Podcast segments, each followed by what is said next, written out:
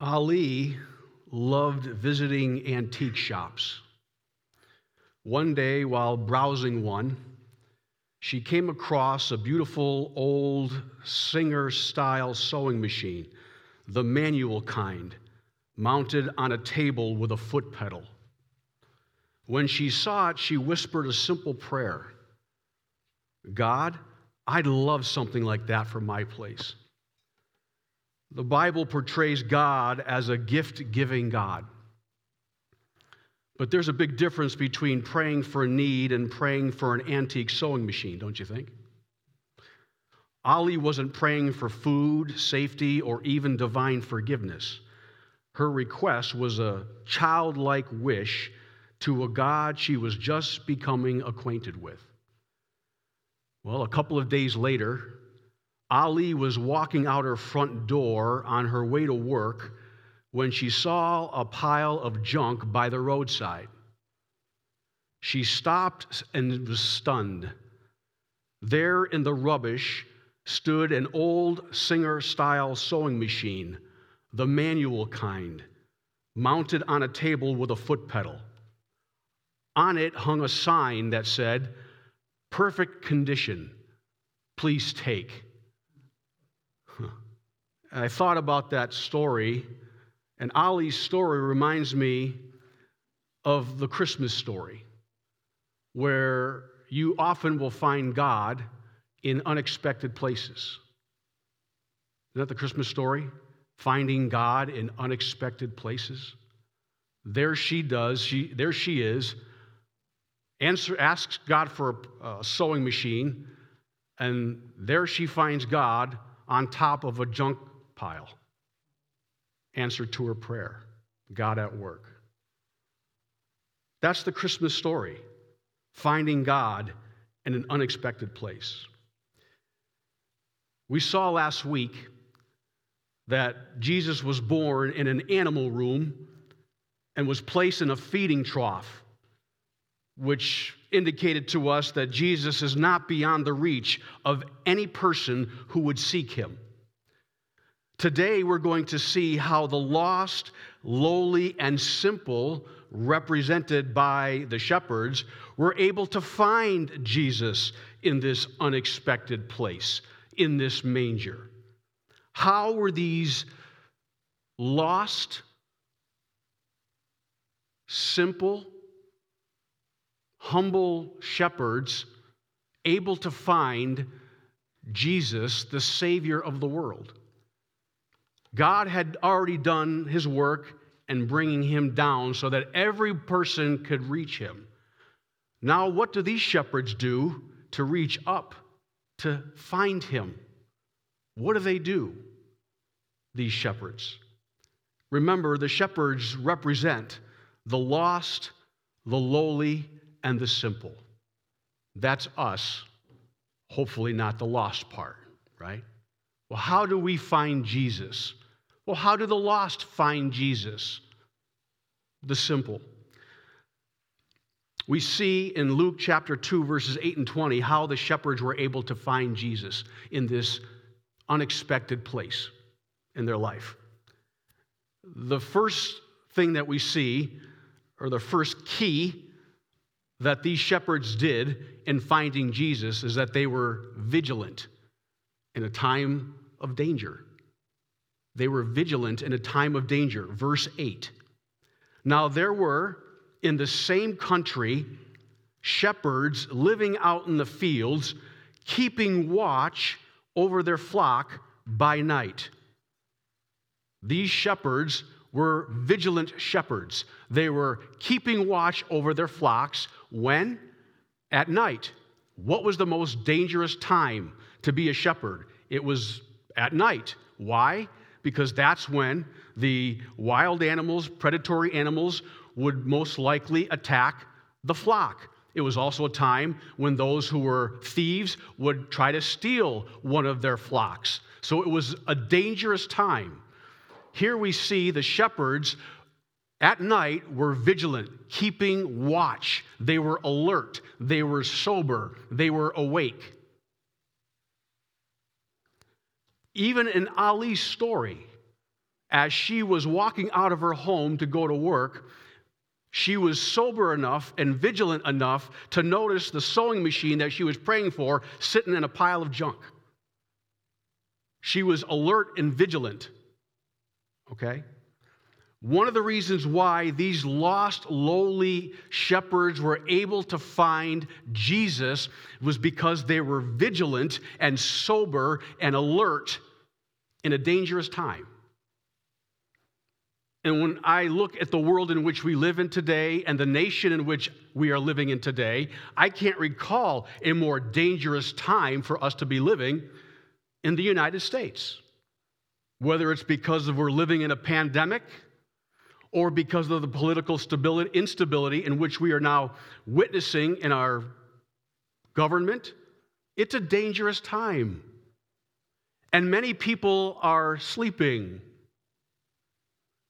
the shepherds who were lost and lowly and humble and simple were vigilant in a dangerous time. And that's what the first key factor in what enabled them to find Jesus. I'm reminded of what it says in 1 Peter 5 8 be sober and be vigilant because your enemy roams, roams around like a roaring lion seeking whom he may devour. Vigilance, sober and alert.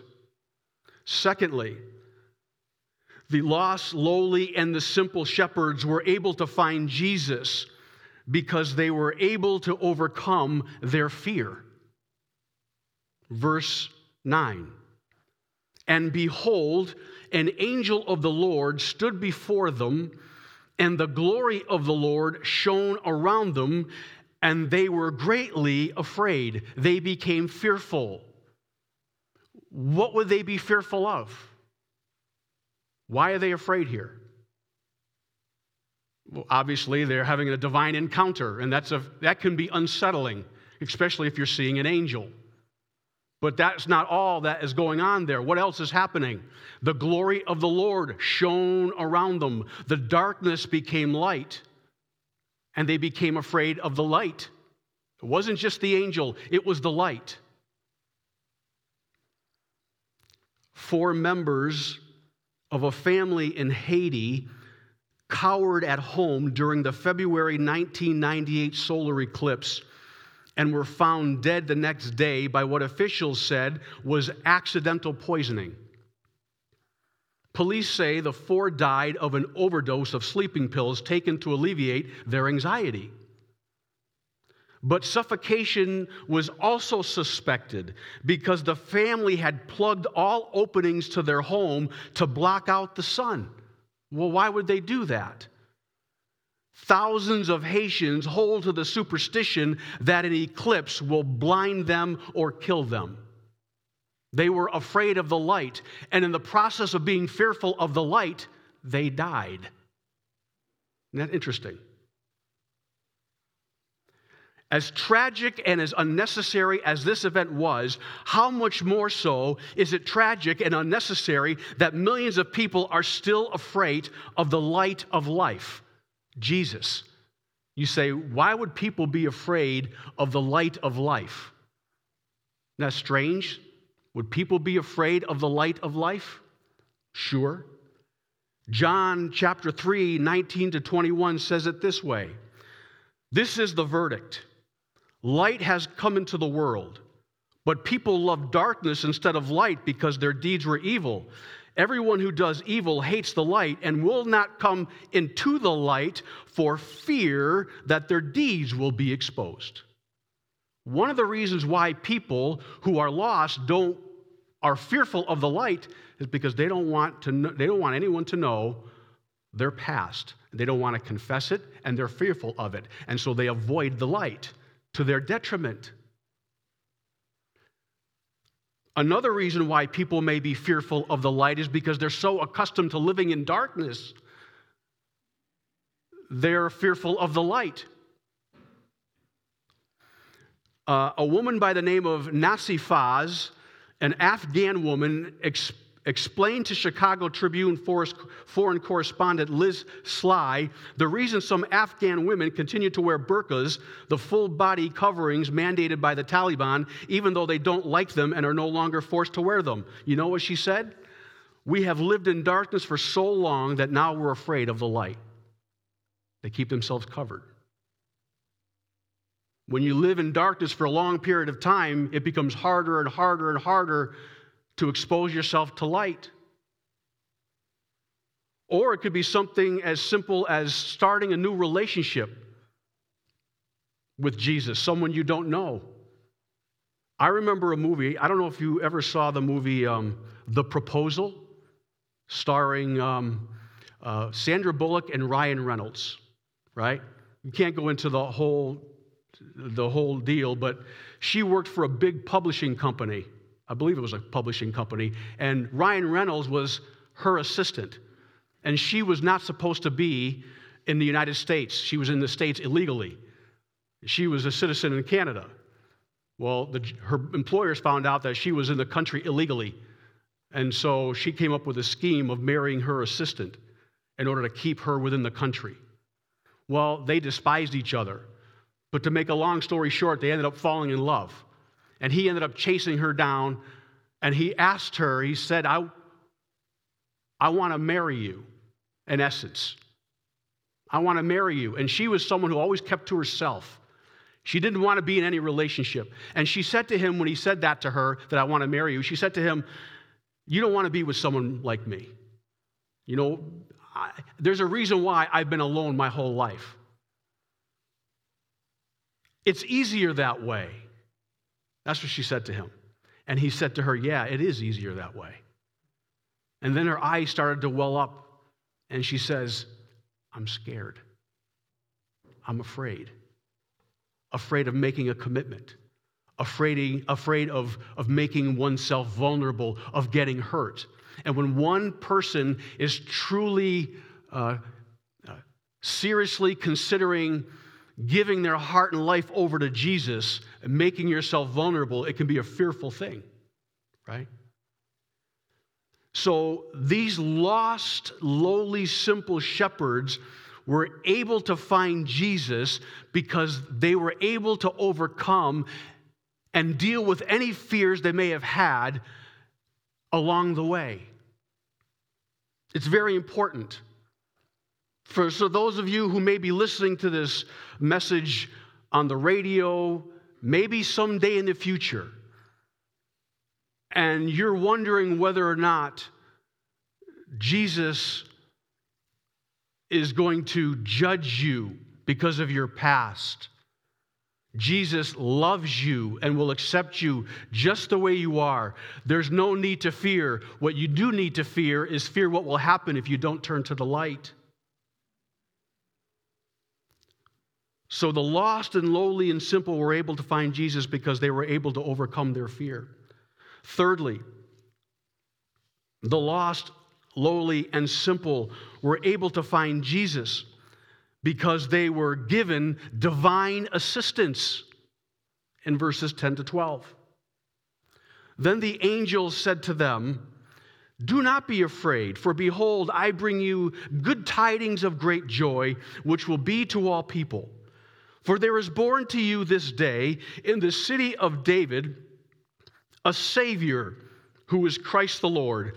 And this will be a sign to you you will find a babe wrapped in swaddling cloths and lying in a manger in an unexpected place. But there was the divine assistance, divine revelation, divine guidance there's no way anyone is going to be able to see or find Jesus without divine assistance, without the aid of the Holy Spirit. It's simple, but it is true. There's no way that these shepherds will find Jesus lying in a manger unless they have help from above. That was the only way they were going to find Jesus. And that is true today. I'm reminded of what um, Jesus said to his disciples when he went to Caesarea Philippi. Jesus asked his disciples this question Who do the people say that I am? Well, some say that you're the prophet Elijah. Some say you're the prophet Jeremiah. Some say you're Elijah. Well, who do you say that I am? Jesus says. And Peter says, You're the Christ. You are the Christ. And what did Jesus say? Simon Bar Jonah, Simon son of Jonah, it is not flesh and blood that has revealed this to you. It was my Father in heaven who has revealed this to you. Here they had the physical Jesus staring right at Peter, and the only way Peter would actually know the true identity of the person standing before him is if he had received divine assistance. It's the only way. Anybody who says that we can find truth within oneself without outside revelation, impossible. It is not possible.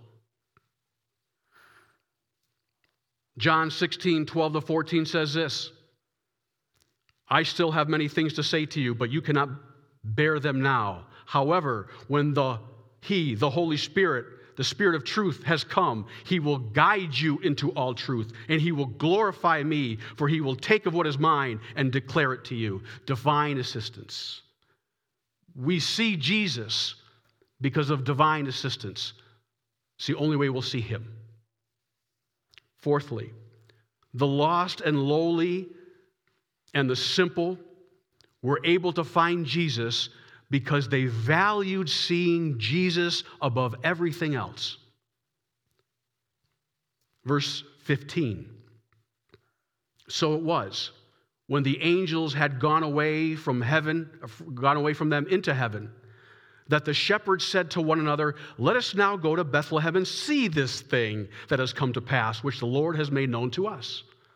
Let us go to Bethlehem and see this thing. And I find that fascinating it reveals to me that they valued seeing Jesus more than anything else. I know that because they were willing to leave their flocks to go see Jesus. And their flocks were very important to them, it was their livelihood. But when they received the revelation about the true identity of Jesus, that he was the Savior, Christ and Lord, well, we got to go see him. And so they went in searching for him. Why? Because they valued him above everyone and everything else. When we value Jesus above everyone and everything else, you will find him and you will see him in ways that you have yet to see him. That is true. And you may find him in an unexpected place in your life. That is true.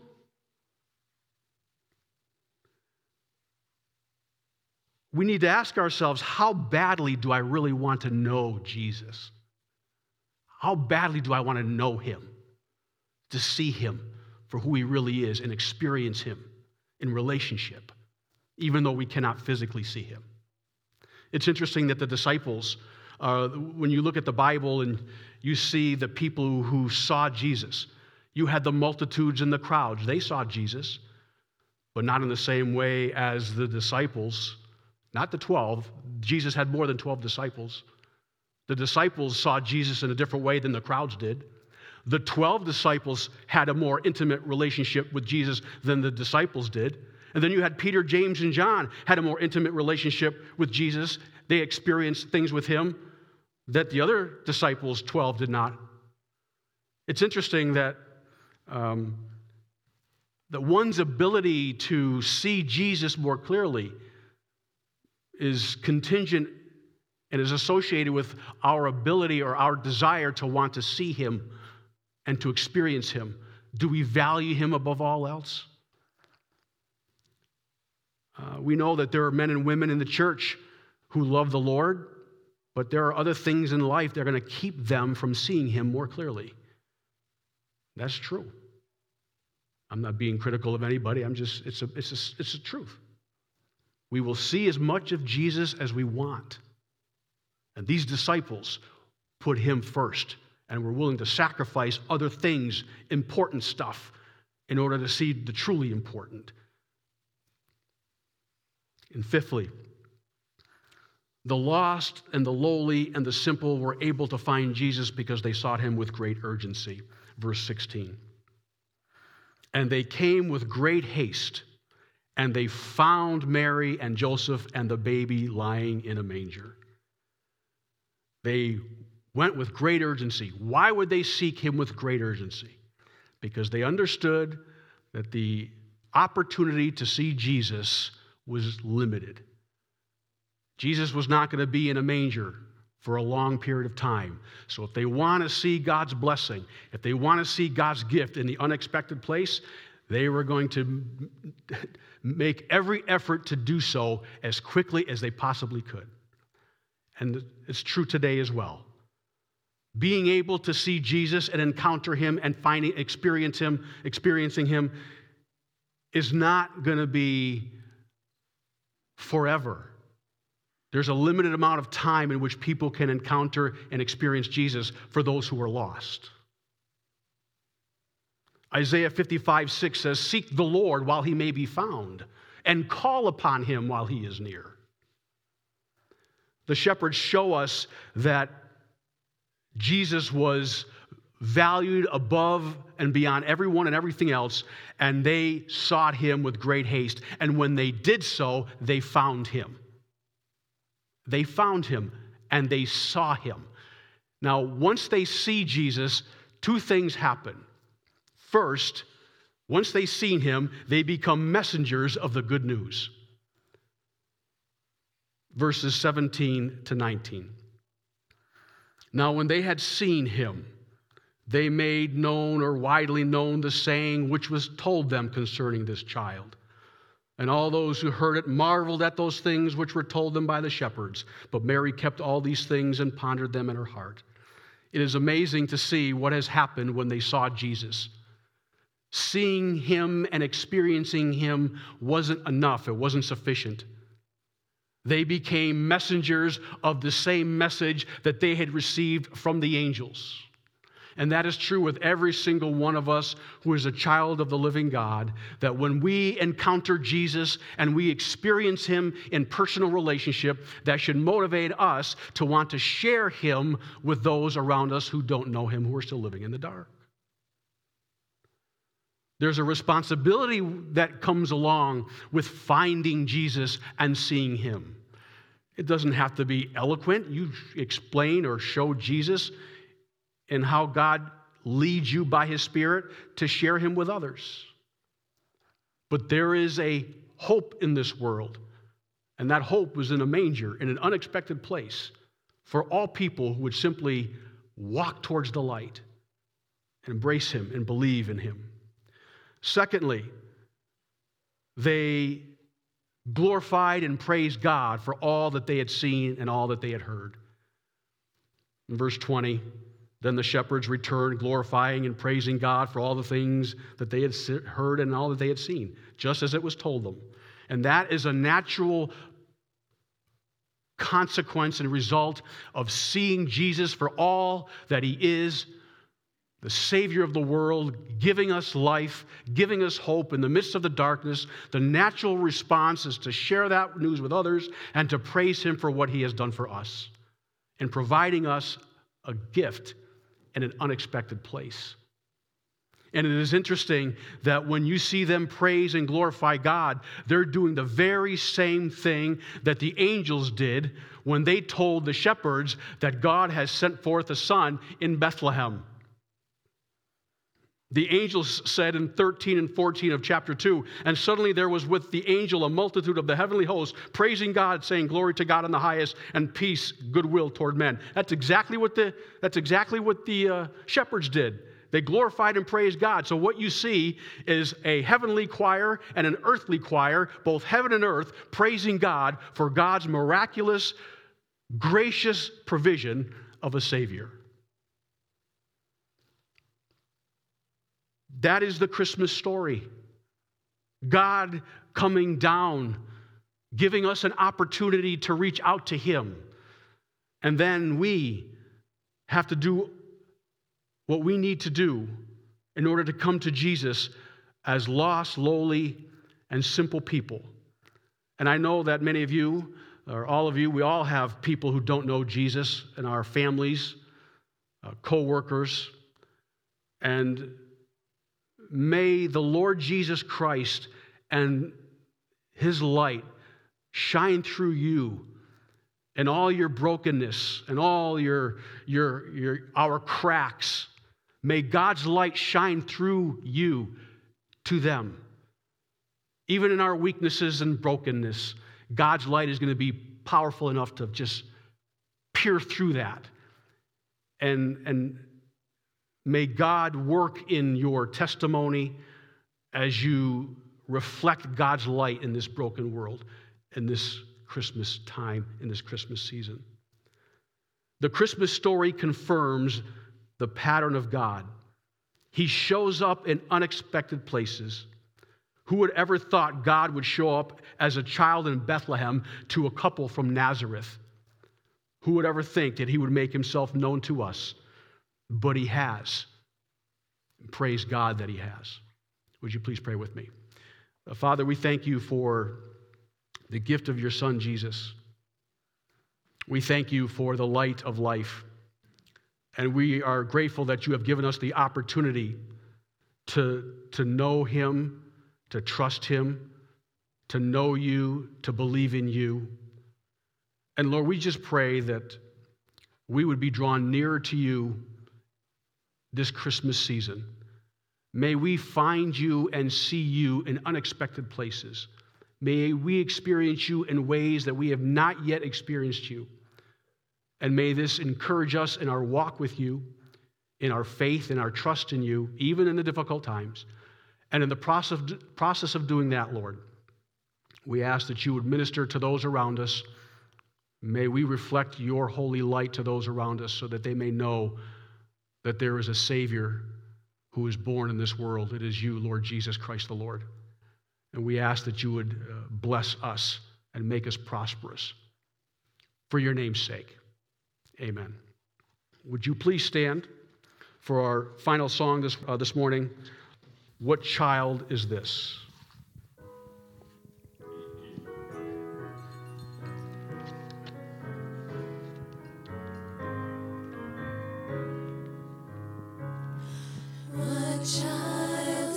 this?